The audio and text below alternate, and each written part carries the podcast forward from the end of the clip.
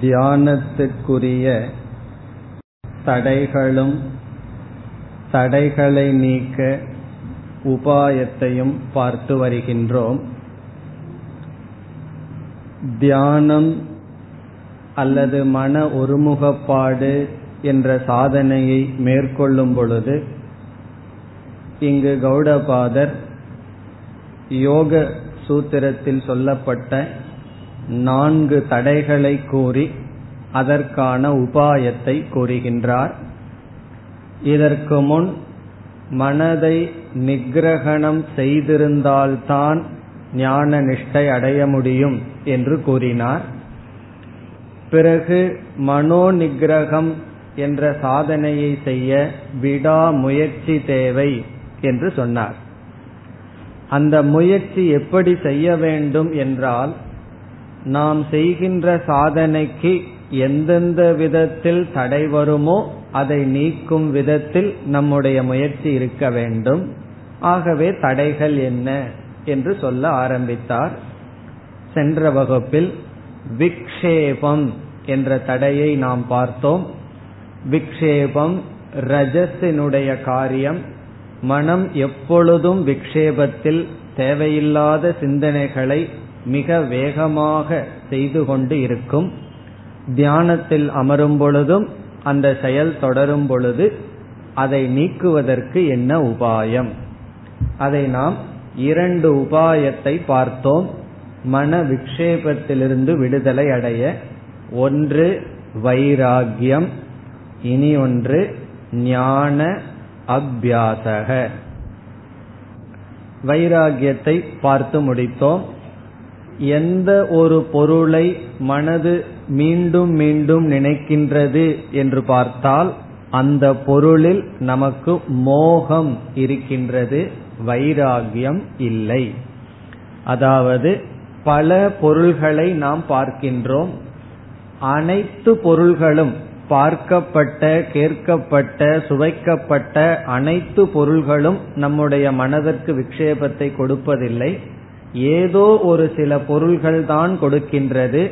அது எது என்றால் எதில் நமக்கு மோகம் இருக்கின்றதோ வைராகியம் இல்லையோ அதுதான் நம்முடைய மனதை மீண்டும் மீண்டும் தாக்கும். ஆகவே வைராகியத்தின் துணை கொண்டு விக்ஷேபத்தை குறைக்க வேண்டும். இனி அடுத்த கேள்வி வைராகியத்தினால் நான் விக்ஷேபத்தை குறைக்கலாம். வைராகியத்தை எப்படி அடைவது? ஒரு பொருளின் மீதுள்ள வைராகியத்தை எப்படி அடைவது என்றால் அதற்கு பதில் கூறினார் சர்வம் துக்கம் அனுஸ்மிருத்திய ஒரு பொருளில் அல்லது எதிலாவது ஒன்றில் உள்ள தோஷத்தை நாம் பார்க்க வேண்டும். அது கொடுக்கின்ற சுகத்தை மட்டும் பார்ப்பது மோகம் அதனுடைய மறுபகுதியையும் பார்க்க வேண்டும். ஒரு முறை பார்த்தால் போதாது துக்கம் சர்வம். அனைத்தும் துக்கம் என்று அனுஸ்மிருத்திய மீண்டும் மீண்டும் நினைப்பது வைராகிய கேதுகு.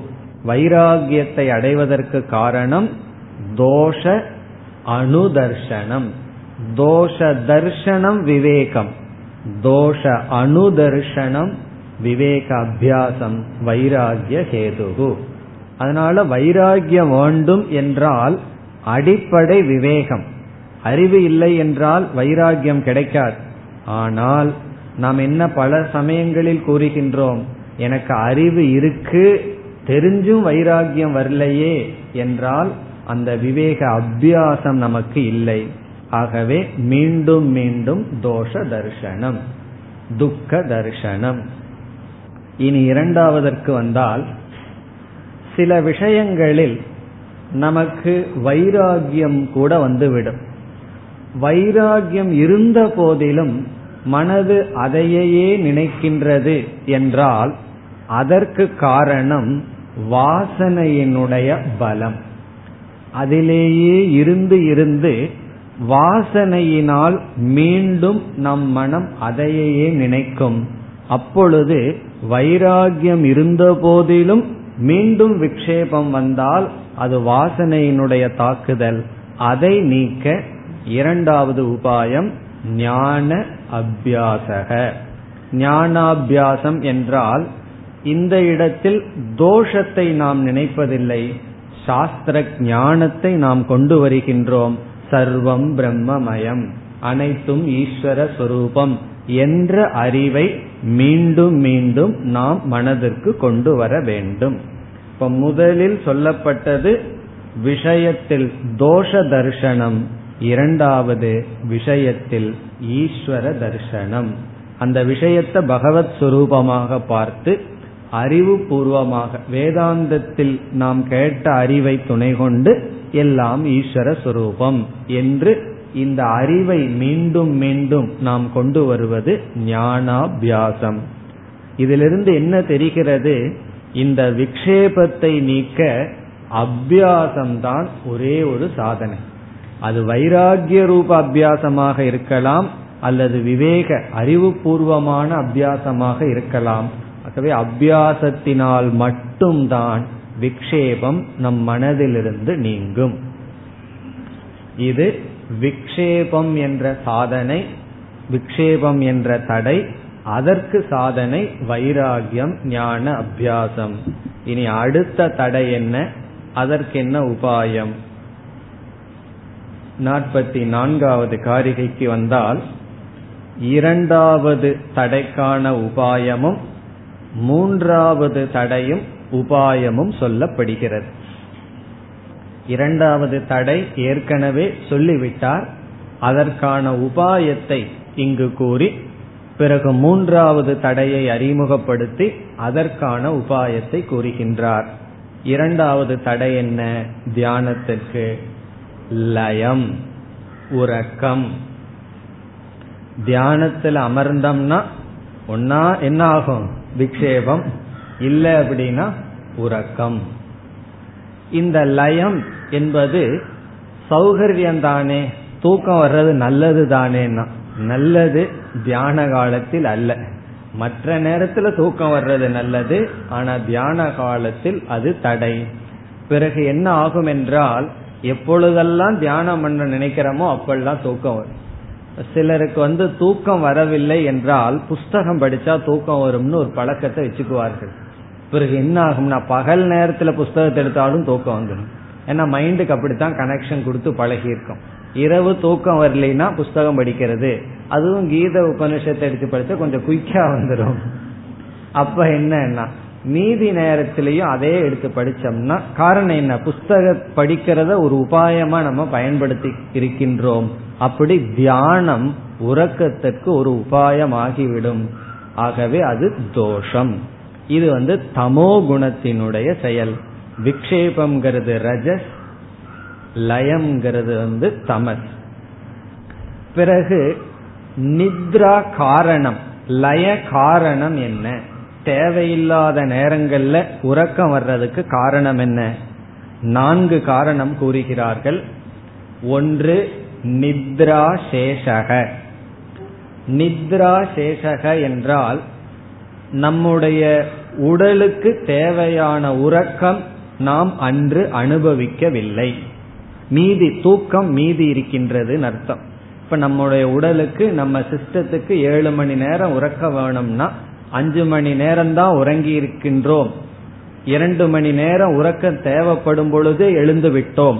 அந்த நித்ரா சேஷத்துடன் தியானத்தில் அமர்ந்தால் என்ன ஆகும் தியானத்தில் அந்த சேஷம் வந்து பூர்த்தியாகிவிடும். ஆகவே முதல் காரணம் நித்ரா சேஷக இதிலிருந்து என்ன தெரிகிறது? தூங்க வேண்டிய அளவு நாம் தூங்கி ஆக வேண்டும். இரண்டாவது அஜீர்ணம். அஜீர்ணமானாலும் நமக்கு உறக்கம் வரும் என்று சொல்லப்படுகிறது. அஜீர்ணம்னு என்ன? சாப்பிட்றது உள்ள ஜரிக்கவில்லை என்றால் ஜீர்ணமாகவில்லை என்றால்.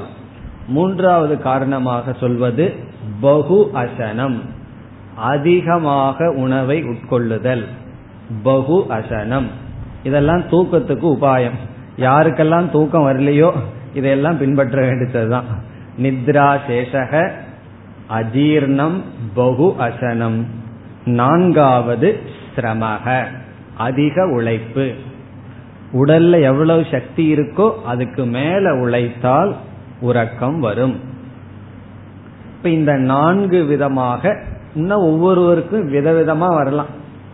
இந்த நான்கு தான் சாதாரணமாக சொல்வார்கள். இவைகளினால் நமக்கு உறக்கம் தேவைக்கு மேல் வரலாம். உலக்கம் தேவை தேவைக்கு மேல் இருக்கக்கூடாது. பிறகு உபாயம் என்ன என்றால் இந்த நான்கும் வராதபடி பார்த்து கொள்றதுதான் உபாயம். நித்ரா சேஷகன தேவையான அளவு உறங்குதல். அஜீர்ணமாகாத அளவு சாப்பாடு சாப்பிடணும். பிறகு அதிகமாக உணவு உட்கொள்ள கூடாது அதிக உழைப்பும் இருக்கக்கூடாது. தேவையான அளவுதான் உழைப்பு இருக்க வேண்டும். அதிக உணவு அதிகமாக உணவை உட்கொண்டாலும் அது நமக்கு உறக்கத்தை கொடுக்கும். ரொம்ப பேர்த்துக்கு காலையில அதிகாலையில எழுந்திருக்கணுங்கிற ஆசை இருக்கும். ஆனா எழுந்த முடியாது இருக்கிறதுக்கு ஒரே ஒரு காரணம் இரவு வந்து எவ்வளவு பேக் பண்ணிட்டு வயிற்றுல பண்ண முடியுமோ பண்ணிட்டு போய் தூங்குனா கண்டிப்பா எழுந்திருக்க முடியாது. ஒரு நாள் பட்னி போட்டு பாருங்கள் காலையில் எழுந்திருக்க முடியும். ஆகவே அதிக உணவு எல்லாம் இல்லாமல் இருந்தால் நம்ம வந்து விழிப்புடன் இருப்போம். பசித்திரு தனித்திரு விழித்திருன்னு சொல்லுவார்கள். விழித்திருங்கிறதுக்கு பல அர்த்தம். ஒரு சாதாரண அர்த்தம் என்னன்னா விழிச்சிட்டு உறங்கிக் கொண்டு இருக்காதே. இதைத்தான் இங்கு அதிகமாக ஆசிரியர் கூறவில்லை. லயே சம்போதையே சித்தம். உறக்கம் வந்தால் அந்த உறக்கத்திலிருந்து உன்னுடைய மனதை எழுப்பிவிடு. சம்போதையே. உறக்கம் என்னென்ன காரணத்தினால உனக்கு வருகின்றதோ அந்தந்த காரணத்தை நீ தவிர்த்து உறக்கத்திலிருந்து நீ மீள வேண்டும். விக்ஷிப்தம் சமயே புனக. ஏன்னா மனசுக்கு ரெண்டு அவஸ்தை தான் இருக்கு. ஒன்னா உறக்கம் அல்லது விக்ஷேபம். மீண்டும் விக்ஷேபம் வந்தால் அமைதிப்படுத்து.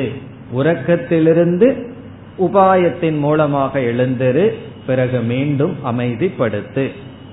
பிறகு சங்கரர் இனி ஒரு உபாயம் கூறுகின்றார். உறக்கம் வந்தால் உறக்கத்திலிருந்து விடுதலை அடைய ஞானாபியாசமும் பயன்படும் என்று சொல்கின்றார்.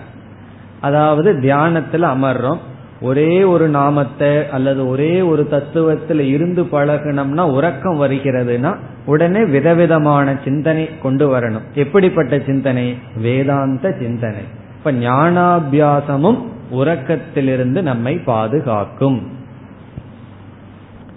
அதாவது ஒரே ஒரு விஷயத்துல இருக்க ஆரம்பிச்சோம்னா உறக்கம் வந்ததுன்னா விஷயத்தை மாத்தணும். வேதாந்த விஷயமாகவே வைத்திருந்து உறக்கத்திலிருந்து நாம் விடுதலை அடைய வேண்டும். குடா கேசக என்று சொன்னாவே என்ன? உறக்கத்தை வென்றவன். பல ஆக்சிடென்ட் உறக்கத்தினாலதான் நடக்குதுன்னு சொல்கிறார்கள். ரோடு ரொம்ப நல்லா இருந்ததுனால் இருந்தால் என்ன ஆகும்னா அந்த வெஹிக்கிள்ல போகும்போது ரொம்ப ஸ்மூத்தா இருக்குமா? தாளாட்டு பாடுற மாதிரி இருக்குமா? பிறகு என்ன செய்கிறார்கள்? உறங்கி விடுகிறார்கள். இப்போ உறக்கம்ங்கிறது தேவையற்ற சமயங்களில் வந்தால் அது ஒரு தடை.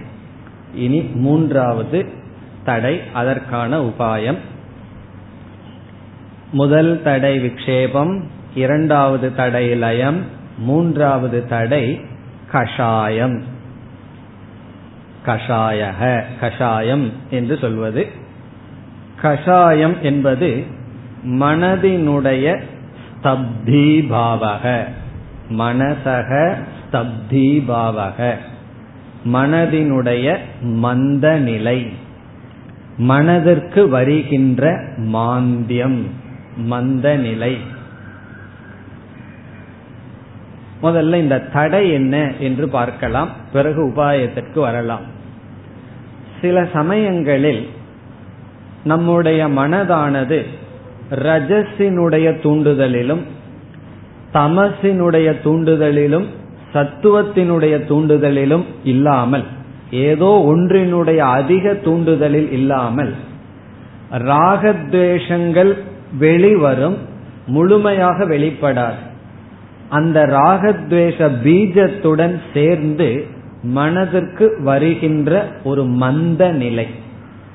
இதை நல்லா புரிஞ்சுக்கணும் என்றால் நம்ம வந்து சில சமயம் தேவையில்லாத வடை கிடையெல்லாம் சாப்பிட்டுருவோம். சாப்பிட்ட உடனே என்ன சொல்வார்கள் தெரியுமோ?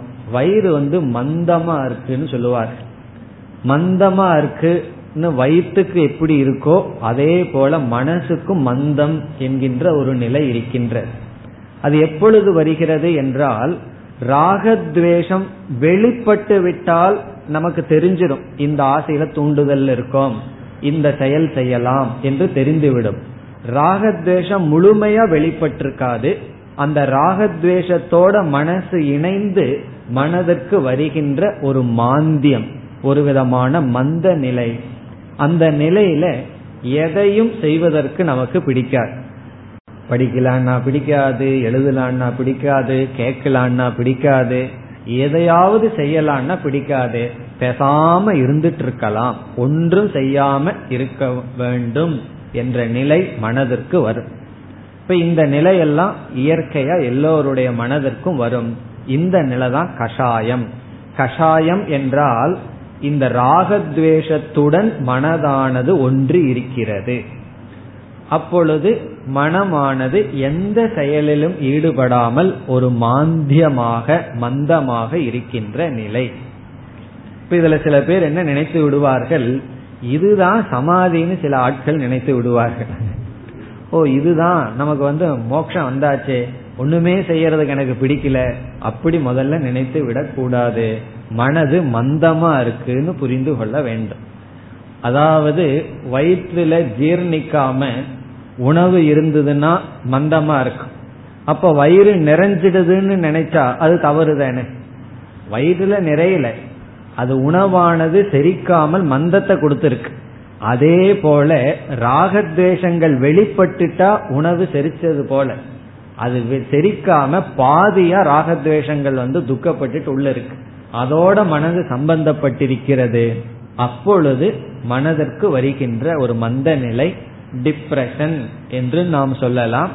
இதை வந்து வெளிநாட்டு சார்ந்தவர்கள் வந்து டார்க் நைட் ஆஃப் சென்சஸ் என்றெல்லாம் சொல்வார்கள். டார்க் நைட் ஆஃப் சென்சஸ் சொன்னா குறிப்பா வேதாந்தத்துக்குள்ள வந்தவங்களுக்கு மனது இப்படி பாதிக்கப்பட்டிருந்தால் அவர்களுக்கு வந்து எப்படி இருக்கும்னா எல்லாத்தையும் திறந்துட்டு வந்து விடுவார்கள். அல்லது நம்மளும் எல்லாத்தையும் வேண்டான்னு விட்டுட்டு வந்திருப்போம். அதுலயும் போகாம இதுலயும் போகாம ரெண்டும் கெட்டான்னு சொல்ற நிலையில மனதுக்கு என்ன பண்றதுன்னு தெரியாம ஒரு மந்த நிலை அதுதான் கஷாயம். இப்ப இந்த நிலை மனதுக்கு வரும் பொழுது நாம் வந்து ஒரு தடையில் இருக்கின்றோம் என்று புரிந்து கொள்ள வேண்டும். ச கஷாயம். கஷாயத்துடன் மனது இருக்கின்றது என்று புரிந்து கொள்ள வேண்டும். இப்ப முதல்ல இது வந்து ஒரு சாத்தியமாகவோ நல்ல நிலைன்னு எடுத்துக்கொள்ள கூடாது. பிறகு இது இப்பொழுது மனது கஷாயத்துடன் இருக்கின்றது. இதுதான் தடை. ஒரு விதமான டிப்ரெஷன் சொல்லலாம். இனி இதற்கு என்ன உபாயம்? இந்த கஷாயத்துக்கு உபாயம் வந்து ரொம்ப விசித்திரமான உபாயம். கஷாயமே ஒரு விசித்திரமான ஒரு தடை தான். அதுக்கு உபாயம் அதை விட விசித்திரமானது. இங்கு என்ன உபாயம் என்றால் இதற்கு உபாயம் இல்லை. பொறுமையாக இருக்க வேண்டும் என்பதுதான் உபாயம். இதை நம்ம ஒன்னும் செய்ய முடியாது. பொறுமையா இருக்கிறத தவிர வேற வழி இல்லை என்று பேஷன்ஸ் பொறுமைதான் இதற்கு உபாயம். இது அப்படியே வயிற்றுக்கும் பொருந்தி வருது. இப்போ ஏழு எட்டு வடைய ஒருவர் சாப்பிட்டார். வயிறு ரொம்ப மந்தமா இருக்கு. என்ன பண்ணணும்னா இனிமேலும் ஒன்னும் பண்ணாம இருக்கிறதா உபாயம். இதுக்கு வேற எதையாவது சாப்பிட்றேன்னு சொல்லி கஷாயத்தை சாப்பிட்டா இருக்கிற இடத்தையும் போய் வயிற்று நம்பி அது அதை விட கஷ்டமாயிரும். அப்போ வயிறு மந்தமா இருந்தா மீண்டும் சரியாகிறதுக்கு என்ன பண்ணணும்னா பேசாம இருக்கிறது தான் உபாயம். அதே போல இங்கு என்ன சொல்கின்றார் இந்த கஷாயம் வந்து விட்டால் தட் அவேர்னஸ் அதை கவனிச்சிட்டு பொறுமையா இருக்கிறத தவிர வேற உபாயம் இல்லை. இது ரொம்ப முக்கியம். சற்று ஆழ்ந்து செஞ்சுட்டு பார்த்தா தான் தெரியும். இப்ப சில பிரச்சனைக்கு மீன்ஸ் உபாயம் இருக்குன்னு நினைச்சிட்டு இருக்கிற வரைக்கும் நம்ம ரொம்ப முயற்சியில் இருப்போம் ஸ்ட்ரகிள் இருப்போம். எப்படியாவது அதை நீக்கணும்.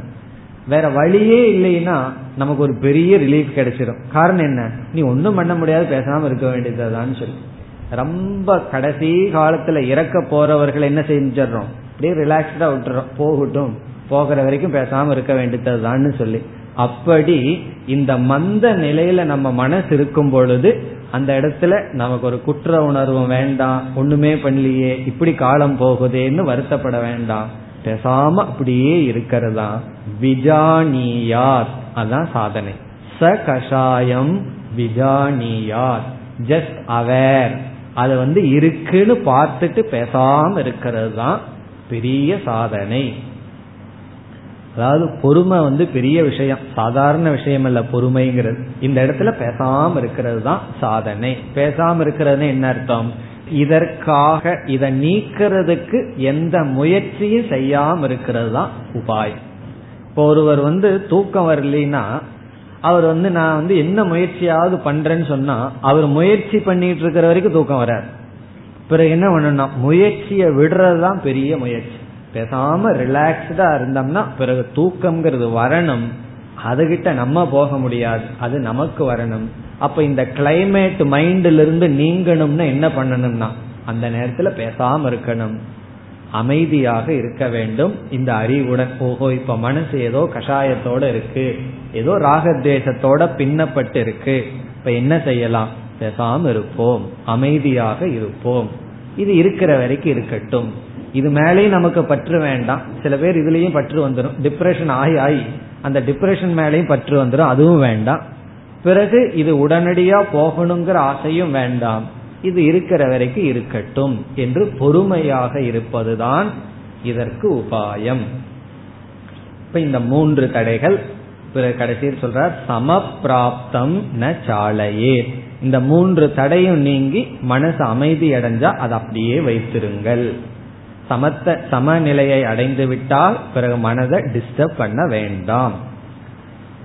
இது மூன்றாவது தடையும் அதற்கான உபாயமும். இனி நாம் நான்காவது தடைக்கு வருகின்றோம். நான்காவது தடையும் அதற்கான உபாயமும். நான்காவது தடை என்ன என்றால் ரசாஸ்வாதக. ரசாஸ்வாதக என்பது நான்காவது தடை. இங்கு ரசக என்ற சொல்லுக்கு இன்பம் சுகம் என்று பொருள்.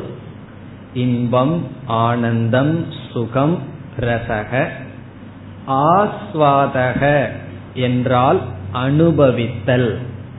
ஆஸ்வாதக அனுபவித்தல். ரசாஸ்வாதக என்றால் சுகத்தை அனுபவித்தல். அமைதியை அனுபவித்தல். இன்பத்தை அனுபவித்தல். இது என்ன என்று முதலில் புரிந்து கொள்ள வேண்டும். நம்முடைய மனமானது சத்துவ குணத்திலிருந்து ரஜஸ்தமசிலிருந்து விடுபட்டு அமைதியாக இருக்கும் பொழுது இப்ப தமசிலிருந்து விடுபட்டா லயம் ரஜஸிலிருந்து விடுபட்டா அது வந்து விக்ஷேபத்திலிருந்து விடுதலை. இந்த ரெண்டும் சேர்ந்து இருக்கிற நிலை கஷாயம். அதிலிருந்து விடுபட்டு சத்துவத்தில் இருக்கும் போது மனசு எப்படி இருக்கும்? அமைதியாக இருக்கும். இப்ப மனது ஒருமுகப்பட்டு நம்ம என்ன காரியத்தை சொல்லிட்டு இருக்கிறோமோ அதை செய்து கொண்டிருக்கும் பொழுது மனம் ரொம்ப அமைதியாக ஆனந்தமாக இருக்கும். அந்த சமயத்தில் நம்முடைய டெண்டன்சி நம்முடைய சுவாவம் என்னவென்றால் எப்பொழுதுமே நாம் ஒரு போக்தாவாக இருந்து ஒரு வஸ்துவை போக்கியமாகவே அனுபவித்து பழகி வருகின்றோம். நம்ம எப்பொழுதும் போக்தாவா இருக்கோம். அனுபவிப்பவனாக இருந்து கொண்டு எதையாவது அனுபவித்துக் கொண்டே இருக்கின்றோம். இப்ப இந்த மன அமைதியையும் அனுபவிக்க ஆரம்பித்து விட்டால் சுவைக்க ஆரம்பித்து விட்டால் அதுவே தியானத்திற்கு தடையாக இருக்கும். இந்த மனதில் இருக்கின்ற அமைதியையே நாம போக்தாவா இருந்து அந்த அமைதி அனுபவித்தால் பிறகு அது தடையாகும். இந்த தடையெல்லாம் எனக்கு வந்ததே இல்லையேன்னா காரணம் என்ன? இந்த தடை வந்திருக்கணும்னு சொன்ன என்ன ஆயிருக்கணும்? விக்ஷேபம் லயம் இதெல்லாம் கடந்து போய் சத்துவத்தில் இருந்து மனது அமைதி அடைஞ்சு அந்த அமைதியை சுவைக்க போய் அதனால நமக்கு என்ன ஆயிருக்கணும்? தியானத்துக்கு இடையூறு வந்திருக்கணும். அப்ப இந்த தடையை சந்திக்கிறதுக்கே ரொம்ப பக்குவப்பட்டிருக்கணும். அதனாலதான் பலருக்கு இந்த தடையை புரிய வைக்கிறதே கஷ்டம். ரசாஸ்வாதம்ங்கிறது புரிய வைக்கிறதே கடினம். காரணம் என்னன்னா இதுதான் கடைசி அப்டக்கல் மோக்ஷத்துக்கு முன்னாடி இருக்கிற அல்லது தியானத்தினுடைய நிஷ்டை. அதற்கு முன்னாடி இருக்கிற தடை என்னன்னா நம்ம வந்து தியானம் செய்து கொண்டிருக்கும் பொழுது போக்தாவாக மாறி மனதினுடைய அமைதியையே அனுபவிக்க ஆரம்பித்தால் அதுவே நமக்கு தடையாக அமையும். காரணம் என்ன? போக்தா என்று வந்தால் போக்யம் போக்தாங்கிற பேதம் வந்துடும் பிறகு இருமை வந்துவிடும். அந்த எக்ஸ்பெக்டேஷன் எதிர்பார்ப்பு வரும் பிறகு அதை தொடரணுங்கிற எண்ணம் வரும் உடனே விக்ஷேபம் வந்து விடும் இது ரசாஸ்வாதக அதாவது அகம் சுகி என்ற விருத்தி வந்து நான் இப்ப ரொம்ப சந்தோஷமா இருக்கேன் அமைதியா இருக்கேங்கிற எண்ணமே நமக்கு தடை. சிலர் சொல்லுவார்கள் ஒரு நாள் ரெண்டு நாள் திடீர்னு மனசு அமைதியாயிரும். உடனே வந்து எல்லோரிடமும் எனக்கு இன்னைக்கு நேற்று தியானத்துல மனசு அவ்வளவு நல்லா இருந்ததுன்னு பெருமையா சொல்லிட்டு வருவார்கள். சொல்லிட்டு வந்து உட்கார்ந்த உடனே ஒரு வருஷத்துக்கு மனசு ஒழுங்காவே இருக்காது. பிறகு சொல்லுவார்கள் நான் நேற்று தான் நல்லா இருந்ததுன்னு சொன்னேன் இப்போ இப்படி ஆயிடுதேன்னா. அந்த சொல்றதுதான் விஷமம். அப்படி அதை அனுபவிக்கிறது ரசாஸ்வாதக. காரணம் என்ன? நம்ம வந்து போக்தாவாக மாறிவிட்டால் உடனே தடை வந்து விடுகின்றது. சரி இதற்கு என்ன உபாயம் என்றால் எப்பொழுதெல்லாம் நம்ம சத்துவத்தில் இருக்கும் பொழுது அந்த அமைதியையே அனுபவிக்க மனசு தூண்டுகிறதோ அப்பொழுது நமக்கு உபாயமாக இங்கு சொல்லப்படுவது அசங்கத்துவம் அசங்கமாக இருத்தல். விவேகேன அசங்கத்துவ பாவக அறிவினால் அசங்கமாக இருத்தல். அப்பொழுது ஒரு வார்த்தை நமக்கு ஞாபகம் வரணும். அஸ்பர்ஷ யோகோவை நாம. நான் வந்து அஸ்பர்ஷ யோகத்தில் இருக்கின்றேன் என்று அசங்க பாவக இப்ப அசங்கத்துவம் தான் இதற்கு உபாயம். அதாவது சாத்விக சுகத்துக்கும் அடிமையாகி விடக்கூடாது பகவான் வந்து கீதையில சுகத்தை மூணா பிரிக்கிறார். சாத்விகம் ராஜசம் தாமசம். நம்ம அனுபவிக்கிற இன்பங்கள் எல்லாமே மூன்றாக பிரிக்கப்படுகின்றது. சாத்விக சுகம் ராஜச சுகம் தாமச சுகம். அதுல சாத்விக சுகமும் கூட நம்மை பந்தப்படுத்தும். இந்த ரசாஸ்வாதகங்கிறது சாத்விக சுகத்தை அனுபவிப்பதனால் வருகின்ற தடை. சாத்விக சுகம் நல்லதுதான். முதல்ல தாமச சுகத்திலிருந்து ஒருத்தன் ராஜச சுகத்துக்கு போகணும். தூங்கிட்டு இருக்கிறத முதல்ல விழிக்கணும். அதற்கு பிறகு என்ன பண்ணணும்? சாத்விகத்துக்கு போகணும். அதற்கு பிறகுதான் குணாதீதக. பிரகாசம் ச பிரவருத்திம் ச மோகமேவச்ச பாண்டவ. இந்த மூன்று பிரகாசம் பிரவருத்தி மோகம். பிரகாசம்ங்கிறது சாத்விகம் பிரவருத்திங்கிறது ராஜசம் மோகம்ங்கிறது தாமசம். அது அது கடந்த குணாதீத நிலை. ஆகவே இங்கு கடைசி நிலையில நமக்கு வர்றது என்னன்னா சத்துவ குணத்திலிருந்து வருகின்ற கிளேஷம் அல்லது தடை. முதல்ல அசுர சம்பத்தெல்லாம் நமக்கு வந்து பிரதிபந்தமா இருக்கும். பிறகு தெய்வீ சம்பத்து வரும். பிறகு அதுவே நமக்கு தடையா இருக்கும். அதிலிருந்து நாம் விடுதலை அடைய வேண்டும். இதுதான் கடைசி தடை. இதற்கு உபாயம் விவேகம். அதைத்தான் அசங்கத்துவம். அதைத்தான் இங்கு கூறுகின்றார். ந ஆஸ்வாசையே சுகம் தத்ர. தத்ர. அந்த தியான நேரத்தில் சுகம் ந ஆஸ்வாசையே. சுகத்தை அனுபவிக்க கூடாது அந்த சுகத்திலும் நமக்கு பற்றின்மை வர வேண்டும். அமைதியிலும் பற்றின்மை வர வேண்டும். அமைதியான சூழ்நிலையை நான் விரும்புகின்றேன் ஒருவர் சொன்னா அது நல்லதுதான். ஏன்னா சில பேர்த்துக்கு எப்பவும் சத்தமா இருந்தா தான் சந்தோஷமா இருப்பார்கள். அமைதியா இருந்தா அவர்களால சந்தோஷமா இருக்க முடியாது. வீட்டுல யாருமே இல்லைன்னா டிவியை போட்டு சத்தமா வச்சுக்கிறது. ஏன்னா யாரோ பேசிட்டு இருக்காங்கன்னு ஒரு சந்தோஷம். ஏன்னா தனிமையா இருந்தா பயம். இப்ப அந்த நிலையிலிருந்து அமைதிக்கு போயாச்சு. பிறகு அந்த அமைதிக்கு சில பேர் அடிமை. ஒரு சத்தம் வந்து அவர்களால பொறுத்துக்க முடியாது.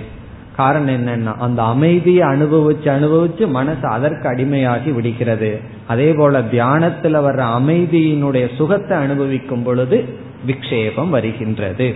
அப்ப என்ன செய்யணும்? நிசங்கக பவேத். நிசங்ககனா அசங்கக பவேத். அசங்க எப்படி ஆகிறது? எங்காவது ஓடி விடலாமா? ரெண்டு பேர் இருந்தா அசங்கமா இருக்கணும்னா ஓடிடலாம். இப்ப மனசுகிட்ட இருந்து எங்க ஓடுவது? எப்படி நம்முடைய மனதில் இருக்கின்ற சுகத்திடமிருந்து அசங்கமாவது? இப்ப அசங்கத்துக்கு என்ன உபாயம்? பிரக்ஞையா. சொல்றார் அறிவினால். அறிவினால்தான் அந்த சுகத்தையும் சாட்சியாக பார்க்க வேண்டும். மனசு அமைதியா இருந்தாலும் சாட்சியா பார்க்கணும். அந்த சுகத்தை அனுபவிக்க கூடாது. மனசு செயல் பிரவருத்தியில் இருந்தாலும் சாட்சியா பார்க்கணும். பிறகு நித்ரையில் இருந்தாலும் சோம்பல்ல இருந்தாலும் சாட்சியா பார்க்கணும். பிறகு எதுதான் மோக்ஷம்? மோக்ஷங்கிறது சுகமே இல்லையா? சொல்ல போற. இந்த சுகம் மோக்ஷம் அல்ல. பிறகு எந்த சுகம் மோக்ஷம்னா? என்னுடைய மனதில் அமைதிப்படுத்தியதுனால வர்ற சுகத்திலேயும் எனக்கு பற்றில்லைன்னு ஒரு சுகம் வருமே. அந்த சுகம்தான் மோக்ஷம். அதை சொல்ல போகின்றார். உத்தமம் சுகம்னு லட்சணம் கொடுக்க போகின்றார். பிறகு கடைசி வரியில் நிச்சிதம் நிச்சர சித்தம் ஏகி குறியாத் பிரயத்னதக. பிரயத்னதக முயற்சியுடன் ஏகி குர்யாத் மனதை ஒருமுகப்படுத்தி பழக வேண்டும்.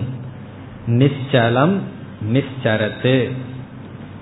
அதாவது அமைதி அடைந்த நிச்சலம் சித்தம் என்றால் அமைதி அடைந்த. லயம் கஷாயம் ரசாஸ்வாதக. இப்ப விக்ஷேபத்துக்கு என்ன உபாயம்? விக்ஷேபத்திற்கு வைராகியம் ஞானாபியாசக லயத்துக்கு அவரவர்களுக்கு தெரியும் எதெல்லாம் லயத்தை கொடுத்துட்டு இருக்குன்னு அந்தந்த உபாயத்தை நம்ம பின்பற்றணும். கஷாயத்துக்கு உபாயம் ஒன்னு இல்லைங்கிற ஞானத்துல பொறுமையா இருக்கிறது பெரிய உபாயம். பல விஷயங்கள்ல பொறுமையா இருக்கிறது தான் சாதனை. சில ப்ராப்ளத்தை சால்வ் பண்ணாம இருக்கிறது தான் அதுக்கு ப்ராப்ளத்துக்கே சால்வ் பண்றது. பிறகு இறுதியாக ரசாஸ்வாதம் அறிவினால் அசங்கத்துவ பாவனை. இதைத்தான் அடுத்த காரிகையில் முடிவுரை செய்கின்றார். அதாவது இந்த நான்கு தடைகளிலிருந்தும் நீங்கிய மனதினுடைய நிலையை வர்ணிக்கின்றார் நாற்பத்தி ஆறாவது காரிகையில். இந்த நான்கு தடையும் நீங்கிவிட்டால் மனம் எப்படி இருக்கும்? அதை வர்ணிக்கின்றார். யதா ந லீயதே சித்தம்.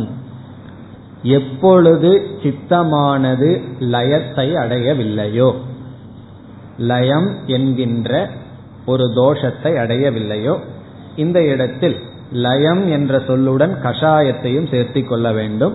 கஷாயத்தையும் லயத்தையும் சித்தம் அடையவில்லையோ நச்ச விக்ஷிப்பியதே புனக. மீண்டும் விக்ஷேபத்தை அடையவில்லையோ? விக்ஷேபம் என்ற சொல்லில் ரசாஸ்வாதத்தையும் சேர்த்தி கொள்ள வேண்டும். இவ்விதம் முதல் வரியில் நான்கு விதமான தோஷங்களிலிருந்து தடைகளிலிருந்து மனது எப்பொழுது நீங்கி விட்டதோ இனி அந்த மனதை வர்ணிக்கின்றார் அணிங்கணம். அணிங்கணம். என்றால் நிவாத தீப கல்பம் அணிங்கணம். இங்கணம் என்றால் அசைந்து கொண்டு இருப்பது தீபம் எப்படி அசைந்து கொண்டிருப்போ அது இங்கணம். அணிங்கணம் என்றால் அசையாத தீபத்தை போல. ஞாபகம் இருக்கோ? இந்த உதாரணம் எங்க வந்திருக்கு? பகவான் ஆறாவது அத்தியாயத்துல சொல்றார் நிவாத தீபவது. அதாவது காற்று அதிகமாக இல்லாத இடத்துல தீபம் இருந்தா எப்படி இருக்குமோ அப்படி மனது இருக்க வேண்டும். நல்ல உதாரணம் நம்முடைய மனதிற்கும் அந்த சுடருக்கும் சுடர் வந்து ஒரு ஸ்டெடியாவா இருக்கும். அது எப்படியெல்லாம் பெண்ட் ஆகும். அது போலதான் நம்முடைய மனம். ஆனா அதுவும் ஒழுங்கா நிக்கிற நேரம் இருக்கு. எப்பொழுது இந்த நான்கு தடையை நீங்கினால் எப்படி இருக்குமோ அப்படி அணிங்கணம். நிவாத நிவாதம்னா காற்று இல்லாத தீபத்தை போல. பிறகு அனாபாசம். அனாபாசம் என்றால் எந்த விஷயத்தையும் அது ஸ்வீகரிக்காமல் இருக்கின்றது. விஷயாக்காரேன ந ஆபாசதே. விஷயாக்காரத்துடன் அது இல்லை. ஏதாவது விஷயத்த மனசு பற்றிட்டே இருக்கும். மனதுக்கு வந்து தீனி என்ன உணவு என்னன்னா விஷயங்கள். இப்ப வயிற்றுக்கு உணவு நம்ம கொடுத்துட்டு இருக்கோம் மனசுக்கு உணவுன்னா விதவிதமான அஞ்சு இந்திரியங்கள் வழியா விஷயங்களை கொடுக்கின்றோம். அப்படி எந்த விதமான விஷயத்திலும் அது பற்றில்லாமல். இந்த விஷயம் வந்து மேலோட்டமா வந்துட்டு போகும். அதற்கு உள்ள செல்லவில்லை. பிறகு சொல்றார் அந்த மனமும் பிரம்மனும் ஒன்றுதான். இப்ப என்ன சொல்றார்? இப்படிப்பட்ட மனம் பிரம்மத்தை தெரிஞ்சிட்டு விக்ஷேபத்தையும் இந்த தடைகள் இல்லாத மனமும் பிரம்மனும் ஒன்றுதான். நிஷ்பண்ணம் பிரம்ம தத்ததா ரொம்ப பெரிய வார்த்தையை சொல்றார். ததா அப்பொழுது தது மனக பிரம்ம நிஷ்பண்ணம் அப்பொழுது அந்த மனமே பிரம்மனாகி விட்டது. அந்த மனசுதான் பிரம்மன்னு சொல்றார். ஜீவன் முக்தி சொல்றார். அந்த மனதில் பிரம்மஸ்வரூப விஷயம்தான் இருக்கும். பிரம்மத்தை தவிர வேறு ஒன்றும் இருக்காது. இப்ப இந்த கடைசி வரியில் நான்கு தடைகளையும் நீக்கிய மனதினுடைய லட்சணம் அமைதியாக இருக்கும் என்று கூறி இந்த மனதே பிரம்மபாவத்தை பிரம்மத்தை அடைந்து விட்டது. காரணம் என்ன என்றால் இப்ப மனது பூரா ஒரு பொருளினுடைய விருத்தி இருந்ததுன்னா அந்த பொருளா மனசு இருக்குன்னு அர்த்தம். இப்ப மனது வந்து ஆகாசத்தை பாக்குது அப்ப மனசு வெட்ட வெளியா இருக்கு. மனசு புஸ்தகத்தை பாக்குதுன்னா மனசு புஸ்தகமா இருக்கு. அப்படி மனம் பூரா பிரம்மத்தை பார்த்தால் அந்த மனமே பிரம்ம என்று சொல்கின்றார். இனி அடுத்த காரிகையில் மோக்ஷத்தினுடைய சொரூபத்தை சொல்கின்றார். எது மோக்ஷம்? எது ஜீவன் முக்தி? மோக்ஷ லட்சணத்தை கூறுகின்றார். என்ன மோட்ச லட்சணம்? ஒவ்வொரு சொல்லும் நிதித்தியாசனத்துக்குரிய சொற்கள். இதெல்லாம் எடுத்து இந்த சொரூபமாக நம்ம மனது இருக்கிறது தான் மோக்ஷம் சுருக்கமா சொன்னா முதல் வரியில கடைசி சொல் நாற்பத்தி ஏழாவது காரிகையில் உத்தமம் சுகம். உத்தமமான சுகம்தான் மோக்ஷம் சுகம் மோக்ஷம்னு சொன்னா சத்துவத்திலையும் சுகம் இருக்கு ரஜஸ்லயும் சுகம் இருக்கு தமசிலையும் சுகம் இருக்கு தூங்குறதுலயும் சுகம் இருக்கு. விதவிதமான செயல்லையும் சுகம் இருக்கு. மனதை அமைதிப்படுத்தினாலும் சுகம் இருக்கு. ஆனால் இங்கு சொல்கின்றார் உத்தமம் சுகம். அதுதான் மோக்ஷம். இந்த உத்தமம் சுகத்தை வர்ணிக்கின்றார். இந்த உத்தம சுகம் ஸ்தானம் என்ன? எங்கிருந்து இந்த உத்தமமான சுகத்தை எடுக்க முடியும்? அல்லது அதனுடைய இருப்பிடம் என்ன? முதல் சொல் ஸ்வஸ்தம். ஸ்வஸ்தம் என்றால் நம்மிடத்தில் இருப்பது. இந்த உத்தம சுகம்ங்கிறது வெளி விஷயங்களிலிருந்து வருவதல்ல. நம்மிடத்தில் இருப்பது. சுவாத்மஸ்வரூபேன ஸ்திதம். தன் சொரூபமாக இருத்தல். மோக்ஷம்னா என்ன? எது வாழ்க்கையில லட்சியம்னா தன் சொரூபமாக இருத்தல். அதுதான் லட்சியம். நாம நாமளா இருக்கிறது தான் லட்சியம். இதுல இருந்து என்ன தெரியுதுன்னா நம்ம நம்மளா இல்லை. அதுதான் சம்சாரம். மோக்ஷம்னு என்ன? நாம் நாம இருத்தல். இந்த மோக்ஷம் வந்து யோசிச்சு பார்த்தா ரொம்ப தூரத்தில் இருக்கு. அதே சமயத்துல ரொம்ப பக்கத்திலும் இருக்கு. நம்ம தூரத்தில் இருக்கு காரணம் என்னன்னா நம்ம இருக்கிற மனதினுடைய லட்சணத்தை பார்த்தோம்னா நம்ம நம்மளா இருக்கிறது அவ்வளவு சுலபமா இல்லைன்னு தெரியுது. பிறகு அந்த லட்சியம்தான் எவ்வளவு தூரத்தில் இருக்கு யாரா இருக்கணும்னா நான் நானா இருக்கிறது தான் மோக்ஷம். ஆனா நம்ம நம்மளா இல்லை. காரணம் என்னன்னா ஒவ்வொரு சொல்லும் முடிவு பண்ணது நான் எப்படி இருப்பேன்னு. ஒவ்வொருத்தரை நம்ம மீட் பண்றது முடிவு செய்யப்படுகிறது நான் எப்படி இருப்பேன்னு. பிறகு நான் எப்படி இருப்பேன்னு நான் நிர்ணயம் பண்றது இல்லை காலிங் பெல் அடிச்சு யாரு வர்றா என்ன பேசுறாங்க அவரு நிர்ணயம் பண்றார். நான் எப்படி இருக்கின்றேன்? இங்க ஸ்வஸ்தம் ஆத்மன்யேவ ஆத்மனா துஷ்டக. அதுதான் மோக்ஷம். இது மனதுக்கு இருக்கின்ற நிலை. இந்த இடத்துல இதையெல்லாம் படிக்கும்போது ஒரு சந்தேகம் ஒன்று வரலாம். சிந்தித்தால். அது என்ன சந்தேகம்னா மோக்ஷம் பிரம்மன்கிறது எல்லாம் அனுபவ ரூபமாவே சொல்லிட்டு இருக்காரு அந்த பிரம்மன் வந்து ஒரு விஷயமா அனுபவிக்கக்கூடிய ஒரு விஷயமான்னு ஒரு சந்தேகம் வரலாம். காரணம் என்ன? பிரம்மத்தை இந்திரியத்தினால பார்க்க முடியாது அனுபவிக்க முடியாதுன்னு சொல்லிட்டு இந்த லட்சணம் எல்லாம் அனுபவ விஷயமா இருக்கே என்றால் பிரம்ம அனுபவ விஷயம் அல்ல இந்த பிரம்ம ஞானத்தினால வர்ற பலன் அனுபவ விஷயம். இந்த பிரம்மத்தை நம்ம தெரிஞ்சதுனால ஒரு பலன் மனசை அனுபவிக்குதே. அது அனுபவிக்க கூடியது காரணம் என்ன? பிரம்மத்தை தெரியாததனால வர்ற விளைவு இருக்கே. அதை அனுபவிச்சுட்டு இருக்கோம் அதுக்கு பேர் தான் சம்சாரம். இப்ப பிரம்மத்தை தெரியாததனால வர்ற விளைவை அனுபவிக்கிறது சம்சாரம். பிரம்மத்தை தெரிஞ்சிட்டதுனால வர்ற விளைவை அனுபவிக்கிறது மோக்ஷம். இப்ப அந்த நிலையில மோக்ஷங்கிறது அனுபவ விஷயம் அனுபவ ரூபம். அதனாலதான் சங்கரர் அடிக்கடி சுவானுபவம் கிருத்வா. சிஷ்யன் வந்து குரு சொன்னதை கேட்டுட்டு போய் உட்கார்ந்து என்ன பண்ணானா சுவானுபவம் கிருத்துவா ஆக அப்படின்னு சொல்லுவார். அவன் அனுபவிச்சுட்டு சொல்றான். அதனுடைய அர்த்தம் என்ன? பிரம்ம ஞானத்தினுடைய பலன் இங்கு சொல்லப்படுகிறது. இதெல்லாம் இப்படி இருக்குமா? இந்த உத்தமம் சுகம் ஸ்வஸ்தம் வெளியிருந்து கடன் வாங்கியது அல்ல. மற்ற சுகமெல்லாம் பரஸ்தம். மற்றவங்களை சார்ந்து இருக்கு அது இருந்தா நான் இப்படி இருப்பேன். இப்ப எப்பொழுதெல்லாம் நீ மகிழ்ச்சியா இருக்கியா சந்தோஷமா இருக்கியான்னா அதுக்கு வந்து நிபந்தனை இருக்கு. எத்தனையோ நிபந்தனைகள் இருக்கு. அந்த நிபந்தனைக்குட்பட்டு நம்மளுடைய மகிழ்ச்சி இருக்கு சுகம் இருக்கு. நான் சந்தோஷமா இருக்கேன் காரணம் நான் சந்தோஷமா இருக்கின்றேன். அதுதான். காரணமே கிடையாது. காரணம் என்ன? இப்ப வந்து சர்க்கரை இனிப்பா இருக்கு ஏன்னா அது இனிப்பா இருக்கு. அதுக்கு காரணம் கிடையாது. காஃபி ரொம்ப இனிப்பா இருக்கேன்னா அதுக்கு காரணம் இருக்கு. கொஞ்சம் சர்க்கரை அதிகமா போட்டோம் காரணம் இருக்கு. உப்பு வந்து கசக்குதேனா அது காரணம் அது அப்படிதான் இருக்கும் அப்படி அது அதனுடைய சொரூபம். இப்படி இந்த உத்தமம் சுகம்ங்கிறது ஸ்வஸ்தம். இனி அடுத்த சொல் சாந்தம். சாந்தம் என்றால் திரிவித அனர்த்த சூன்யம். எந்த விதமான அனர்த்தமும் அற்றது. எந்த விதத்திலும் சூழ்நிலை உடல் இப்படிப்பட்ட எந்த விதத்திலும் அனர்த்தமற்றது. துக்க அமிஸ்ருத சுகம் என்று சொல்லப்படுகிறது. எல்லா துக்கத்திலையும் எல்லா சுகத்திலையும் துக்கம் கொஞ்சம் கலந்திருக்கு. ஆனா இங்கு வந்து சாந்தம். சாந்தம்னா அமைதி அடைந்தது. அனைத்து துக்கமும் அமைதி அடைந்தது. துக்கமில்லாத சுகம். இதெல்லாம் எதனுடைய விளைவுனா? ஞானத்தினுடைய விளைவு. இங்க ஆசிரியர் அப்படி சொல்லல. ஞான நிஷ்டையினுடைய விளைவு. இந்த மனதை அமைதிப்படுத்தி ஞான நிஷ்டை அடைஞ்சா இதுதான் நம்ம மனசில் இருக்கின்ற நிலை. சாந்தம். அடுத்தது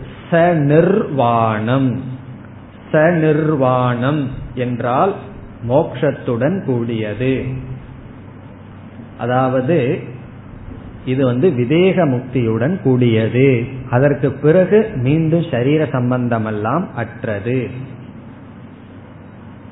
அத்வைதம் சிவம். அதாவது மீண்டும் வந்து இந்த ஜீவன் வேறொரு சரீரத்துல சேர்ந்து அபிமானத்துடன் துக்கப்பட மாட்டான் இவ்வளவும் சொல்லிட்டு அடுத்த ஒரு வார்த்தை சொல்றார் அகத்தியம். இந்த உத்தமம் சுகம் இருக்கே அகத்தியம் சொல்ல முடியாது. வாயால் விளக்க முடியாது. இதன் தன்மை அறியக்கூடியதே தவிர சொல்லால் விளக்கக்கூடியதல்ல. இதை நம்ம அறிஞ்சுக்கலாம் ஆனால் சொல்லால் விளக்க முடியாது. இப்ப அகத்தியம் என்றால் அசாதாரண விஷயக. இது சாதாரண விஷயம் அல்ல. அசாதாரண விஷயகன வாயால் விளக்கும் விஷயம் அல்ல. அதை போய் விளக்க ஆரம்பிச்சா மற்றவங்களுக்கு கோபம் வரும். இப்ப வந்து என் மனசு இப்படி எல்லாம் இருக்குன்னு போய் யார்கிட்டயாவது சொன்னீங்கன்னு வச்சுக்கோமே அவங்களுக்கு என்ன வரும்? கோபம் தான் வருமே தவிர ஞானம் வராது. இது வாயால் விளக்க முடியாது. பிறகு அஜம். அஜம் என்றால் ந ஸ்பர்ஷஜன்யம். இந்த சுகம் வந்து ஒரு விஷயத்தோடு சம்பந்தப்பட்டு தோன்றியது அல்ல இந்த சுகம் மேனிபெஸ்ட் ஆகுது ஞானத்திற்கு பிறகு. ஆனா அது அஜமாக மேனிபெஸ்ட் அஜமாக வெளிப்படுகிறது. எப்படின்னா எந்த விஷயத்தோடும் சம்பந்தப்படாமல் வெளிப்படுகிறது. அப்படி ஏதாவது விஷயம்னு சொல்லணும் என்றால் ஞானம்தான் இதற்கு விஷயம். ஞானத்தினால் இது வெளிப்படுவது. அஜேன ஞேயேன. அதேன நேயேன அபின்னம் என்று பொருள். அதாவது அபின்னம்ங்கிற வார்த்தை இங்க சேர்த்திக்கணும். அறியக்கூடிய விஷயத்திலிருந்து வேறுபடாதது. நாம எந்த பிரம்மத்தை அறிய விரும்புறோமோ அந்த பிரம்மத்திடமிருந்து வேறுபடாததாக இது இருக்கின்றது. சர்வஜம் இந்த இடத்துல சர்வஜம்னா அனைத்துமாகவும் இருப்பது அறிவு சுரூபமாகவும் இருப்பது. சர்வம் ச ஞம் ச சர்வஜம் பரிச்சக்ஷதே. இவ்விதம் பிரம்மவிதக. பிரம்மத்தை அறிந்தவர்கள் இவ்விதம் கூறுகிறார்கள். கௌடபாதர் சொல்லிக்கல நான் சொல்றேன் அப்படின்னு. பிரம்மத்தை அறிந்தவர்கள் இந்த நிதித்தியாசனத்தினுடைய பலன் மனது இப்படி இருக்கும் என்று கூறுகிறார்கள். இதோடு நிதித்தியாசன தலைப்பு முடிவடைகிறது. இனி இந்த மூன்றாவது பிரகரணத்தை கடைசி காரிகையில் முடிவுரை செய்கின்றார். இந்த முடிவுரையும் ரொம்ப அழகான முக்கியமான காரிகை. இந்த மூன்றாவது பிரகரணத்துல நம்ம என்ன கருத்து பார்த்தோம் என்றால் அஜாதிவாதம் முதலில் பார்க்கப்பட்டது எதுவும் பிறக்கவில்லை. முதல் முப்பது காரிகையினுடைய சாரம் அஜாதிவாதம். இந்த மூணாவது சாப்டர் மட்டும் ரொம்ப ஈஸியா ஞாபகம் வச்சுக்கலாம். ஃபர்ஸ்ட் முப்பது காரிகை அஜாதிவாதம். முப்பத்தொன்னுலிருந்து நாற்பத்தி ஏழு வரைக்கும் நிதித்தியாசனம். நாற்பத்தி எட்டாவது கடைசி காரிகை வந்து முடிவுரை. இந்த அஜாதிவாதத்தில் என்ன நிலைநாட்டினார் என்றால் எதுவுமே பிறக்கவில்லை என்று நிலைநாட்டினார். எதுவுமே பிறக்கவில்லை. அதுதான் அஜாதிவாதம். இப்ப பிறக்கவில்லைங்கிறத நம்ம ரெண்டு விதத்துல சொல்லலாம். ஒன்று பிரம்மனிடமிருந்து எதுவும் பிறக்கவில்லை. பிரம்மன் எதனிடமிருந்தும் பிறக்கவில்லை. எல்லோரும் ஏற்றுக்கொள்வது என்ன? பிரம்மன் யாரிடமிருந்து பிறக்கல? ஆனா பிரம்மனிடமிருந்து உலகம் பிறந்திருக்கு. இங்கு முக்கியமாக சொன்னது பிரம்மனிடமிருந்தும் எதுவும் பிறக்கவில்லை. பிறகு இதெல்லாம் என்ன? என்று கேட்டால் பிரம்மனிடம் தோன்றுகிறது. பிரம்மணக ந ஜாதம் பிரம்மணி பாதி. பிரம்மனிடமிருந்து தோன்றவில்லை. பிரம்மனிடத்தில் இவைகள் தெரிகிறது. கயிற்றினிடமிருந்து பாம்பு தோன்றவில்லை. கயிற்றில் பாம்பு தோன்றுகிறது. தோன்றவில்லை தோன்றுகிறது. இந்த ரெண்டுக்குமே வேறுபாடு இருக்கின்றது. அப்படி மித்யா சிருஷ்டிவாதம் அல்லது அஜாதிவாதம். பிறகு எவைகளெல்லாம் தோன்றியதுங்கிற புத்தி நமக்கு இருக்கு. இந்த உலகத்துல எவைகளெல்லாம் தோன்றியுள்ளதுங்கிற புத்தி இருக்கின்றதுன்னா ரெண்டே விஷயத்துலதான் ஒன்று ஜீவன் இனி ஒன்று ஜெகத். ஜெகத்து தோன்றி இருக்குங்கிற புத்தி நமக்கு இருக்கு. ஜீவன் விதவிதமான ஜீவர்கள் தோன்றியுள்ளார்கள்ங்கிற புத்தி இருக்கின்றது. இப்ப கௌடபாதர் என்ன செய்தார்? முதல்ல ஜீவன் தோன்றவில்லை.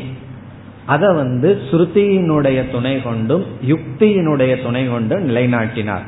பலவிதமான ஸ்ருதி வாக்கியத்தை சொல்லி பிறகு ஆகாச திருஷ்டாந்தத்தை வைத்துட்டு யுக்தியின் மூலமாக எந்த ஜீவனும் தோன்றவில்லை.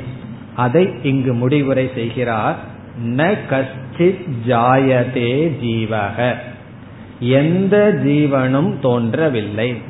கஷ்டித் ஜீவக. எந்த ஒரு ஜீவனும் எப்படிப்பட்ட ஜீவனும் ந ஜாயதே. அவன் தோன்றவில்லை. இது வந்து முடிவுரை. காரணம் என்ன? ஏற்கனவே அவர் நிலைநாட்டி விட்டார். எந்த ஜீவனும் தோன்றவில்லை. பிறகு என்ன செய்தார்? எந்த ஜெகத்தும் தோன்றவில்லை. அதற்கு யுக்தி பிரமாணம் பிறகு ஸ்ருதி பிரமாணம். ஸ்ருதியும் சொல்லது ஜெகத் இல்லை யுக்தியும் சொல்கின்றது ஜெகத் உண்மையில் தோன்றவில்லை. இவ்விதம் அஜாதிவாதத்தை எப்படி நிலைநாட்டினார்? ஜீவன் ஜெகத் இந்த இரண்டும் தோன்றவில்லை. அதை சொல்கின்றார் சம்பவக அஸ்ய ந வித்யதே. இந்த ஜீவன் ஜெகத் தோன்றுவதற்கு எந்த காரணமும் கிடையாது. இப்போ ஏதாவது காரணம் இருந்தா தானே தோன்ற முடியும். ஆகவே உண்மையில் எதுவும் தோன்றவில்லை. இது அஜாதிவாதம். இதை நிலைநாட்டினார். பிறகு இது என்ன? இந்த அஜாதிவாதம் என்ன? இரண்டாவது வரியில் சொல்றார் ஏதது தது உத்தமம் சத்தியம். இதுதான் உத்தமமான சத்தியம். இதற்கு முன்னாடி உத்தமமான சுகம் என்னன்னு சொன்னார். இங்க எது உத்தமமான சத்தியம்? இதுல இருந்து அதமமான சுகம் இருக்கு அதமமான சத்தியம் இருக்குன்னு அர்த்தம். அதமமான சத்தியம்னா பொய். பொய் உண்மையா தெரிஞ்சா அது கீழான சத்தியம். அதுல இருந்து வர்றது அதம சுகம். உண்மை உண்மையா தெரிஞ்சதுன்னு சொன்னா அது உத்தமம் சத்தியம். உத்தமம் சத்தியத்தினுடைய பலன் உத்தமம் சுகம். ஏதத் உத்தமம் சத்தியம். எது உத்தமமான சத்தியமா? மேலான உண்மையாம். எத்திர கிஞ்சித் ந ஜாயதே. எந்த இடத்துல எதுவுமே பிறக்கவில்லையோ அதுதான் உத்தமமான சத்தியம். இந்த இடத்துல கடைசியா நமக்கு வர்ற சந்தேகம் என்னன்னா நிதித்தியாசனம்னு சொல்லும் பொழுது நிதித்தியாசனம் பண்றவன் அதாவது நிகிருஹீத்ரு மனசை அடக்க வேண்டித்தது. அப்புறம் மனசுன்னு ஒன்று இருக்குமே நிகிருஹி தவ்யம் மனம்னு ஒன்று இருக்கு. வெளி விஷயத்துக்கு போகக்கூடாதுன்னு வேற சொல்றோம். அப்ப வெளி விஷயம்னு ஒன்று இருக்கு. இந்த துவைதம் எல்லாம் இருக்கின்றதே. அதான் நமக்கு வர்ற கடைசி பூர்வபக்ஷம் கடைசி சந்தேகம். மனசுன்னு ஒன்று இருக்கு அடக்கிறவன் ஒருத்தன் இருக்கா விஷயம்னு ஒன்று இருக்கு. அதுல இருந்து மனசை நம்ம கொண்டு வரணும். இந்த துவைதமெல்லாம் இருக்கேன்னா. இதெல்லாம் அதமமான சத்தியம். இதுவும் சத்தியம்தான். கீழான பொய்யான சத்தியம். ஆனா ஒன்றுமே இல்லை. எதுவுமே தோன்றவில்லை. இது உத்தமம் சத்தியம் என்று கடைசி காரிகையில் பிரம்மனுக்கு எந்த நிமித்த உபாதான காரணமும் இல்லை. பிரம்மன் எதற்கும் நிமித்த உபாதான காரணம் அல்ல. இத வந்து சொன்னதுக்கு அப்புறம் அடுத்தது என்ன சொல்ல ஆரம்பிச்சிருவோம்? பிரம்ம உபாதான காரணம்னு பேச ஆரம்பிச்சிருவோம். அதனாலதான் சொல்லிட்டார் உத்தமம் சத்தியம். உத்தமமான சத்தியத்துல நிமித்த உபாதான காரணம் பிரம்மத்துக்கு இல்லை பிரம்மனும் இல்லை. பிறகு சிருஷ்டிய பத்தி பேசுவீர்களேன்னா அது வந்து கீழான சத்தியம். எதற்குனா சோபானம். படி இந்த உத்தமமான சத்தியத்துக்கு வர்றதுக்கு இந்த கீழான சத்தியங்கள் எல்லாம் நமக்கு உதவி செய்கின்றது. இதோடு இந்த பிரகரணம் முடிவடைகிறது. நம்ம சுருக்கமா நிதித்தியாசனத்துல பார்த்த கருத்தை இப்பொழுது பார்க்கலாம். இந்த நிதித்தியாசன பகுதியில நம்ம பார்த்த கருத்தை ஒவ்வொன்றாக ஞாபகப்படுத்தி கொள்ளலாம். முதல் கருத்து நாம் பார்த்தது அமணி பாவக மனதற்ற நிலை. காரணம் என்ன? மனசை வச்சுட்டு மனதை தூய்மைப்படுத்துறது ஒன்று. இந்த மனதே அசுத்தின்னு புரிஞ்சுக்கிறது தான் அமணி பாவக. அதாவது நம்ம மனசை வச்சுட்டு மனதை தூய்மைப்படுத்திட்டு இருக்கோம். சாஸ்திரம் சொல்லுவோம் உன் மனசே அசுத்தம். அதை வச்சுட்டு அதை தூய்மைப்படுத்திட்டு இருக்கிறது எப்படி? பிறகு இந்த மனதே மனதற்ற நிலையாவது அமணி பாவக. இரண்டாவது மித்தியா ஞானம் மித்தியா மோக்ஷத்திற்கு போதும். மனதே பொய்யினா அந்த பொய்யான மனதுக்குள்ள வர்ற ஞானமும் பொய்தான் பொய்யான மோட்சத்திற்கு பொய்யான ஞானம் போதும். இது இரண்டாவது கருத்து. மூன்றாவது கருத்து சுஷுப்தியில் இருக்கின்ற அமணிபாவம் வேறு ஞானத்தினால் வருகின்ற மனதற்ற தன்மை வேறு. உறக்கத்துல மன சம்சாரத்தை கொடுக்கறதில்ல அது வேறு. அறிவினால் மனம் அமணிபாவத்தை அடைவது வேறு. அது பார்த்தது மூன்றாவது கருத்து. நான்காவது கருத்தாக நாம் பார்த்தது ஞானியினுடைய சொரூபமும் பிரம்மஸ்வரூபமும் ஒன்றாக பேசினார். ஞானிக்கு என்ன லட்சணமோ அதான் பிரம்மத்துக்கு லட்சணம். அடுத்த கருத்து உபச்சாரக ந கர்த்தவியக. ஞானிக்கு எந்த விதமான கடமையும் இல்லை. எந்த விதமான உபச்சாரமும் எந்த விதமான சாதனையும் இல்லை. சாதகனாக அவன் இல்லை சித்தனாகி விட்டான் அடுத்த கருத்து இந்த ஞானத்துக்கு அஸ்பர்ஷ யோக என்ற பெயரை கொடுத்தார். ரொம்ப முக்கியமான சொல் அஸ்பர்ஷ யோக எல்லா விதமான சம்சாரமும் ஸ்பர்ஷஜன்யம். ஆகவே அஸ்பர்ஷ யோக அடுத்ததாக விடாமுயற்சி தேவை என்ற கருத்தை கூறினார். இது ரொம்ப முக்கியம். காரணம்னா அடிக்கடி இதுல நம்ம வீழ்ச்சி அடைவோம் இப்ப தொடர்ந்து முயற்சி தேவை. பிறகு அதற்கு அடுத்த கருத்து நான்கு தடைகளும் அதற்கான உபாயமும். இந்த தியானத்திற்கு வருகின்ற நான்கு தடைகள் அதை நீக்க உபாயம். இறுதியாக மோக்ஷத்தை அடைந்த மனதினுடைய சொரூபம் பிறகு கன்க்ளூஷன் இந்த கருத்துக்கள் எல்லாம் நிதித்தியாசனம்ங்கிற தலைப்புல பார்த்தோம். இனி நாம் அடுத்த வகுப்பில் நான்காவது பிரகரணத்தினுடைய சாரத்துக்கு செல்லலாம்.